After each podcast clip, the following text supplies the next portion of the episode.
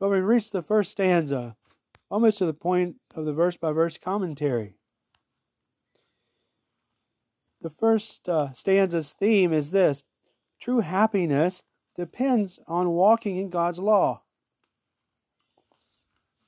The first eight verses contain seven different terms used throughout this song.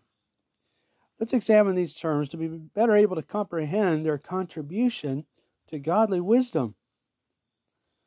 The first few verses also show that it is possible and reasonable to keep God's law, to practice or live by it.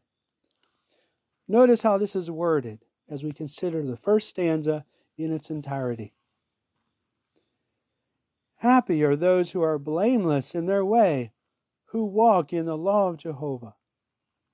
Happy are those who observe his reminders, who search for him with all their heart. They practice no unrighteousness, they walk in his ways. You have commanded that your orders be carefully kept. If only I could remain steadfast so as to observe your regulations or lines of living. Then I would not be put to shame when I consider all your commandments. I will praise you with an upright heart when I learn your righteous judgments.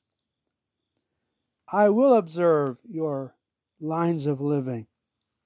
May you never utterly forsake me. Now to the heading True Happiness Found.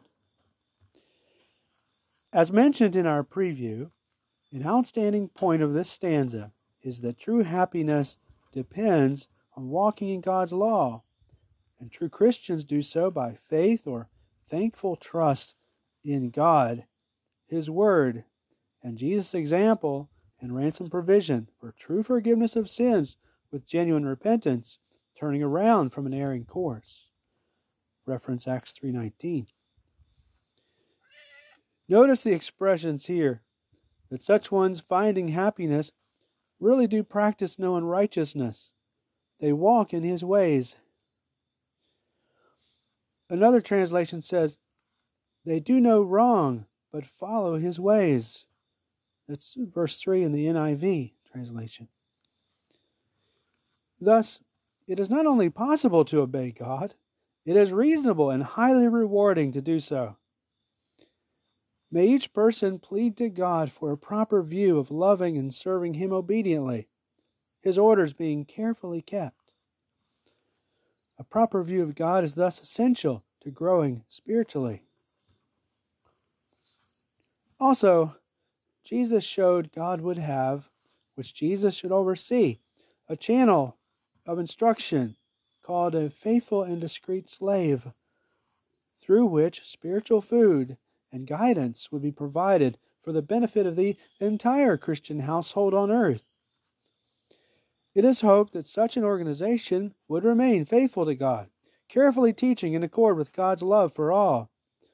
References John 3:16, 2 Peter 3:9, and not beating his fellow slaves and eating and drinking with the confirmed drunkards, as mentioned in Matthew 24, uh, overall 45 through 51.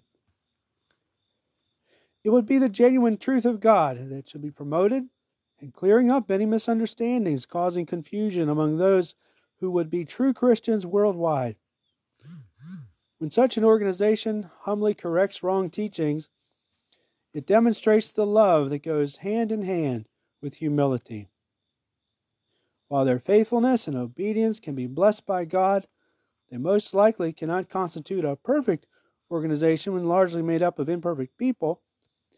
Thus, humility should always mark such an organization, with a willingness to make adjustments in teaching when errors, large or small, become revealed in God's way. We may pray that such a channel of instruction remain spiritually pure before our holy God.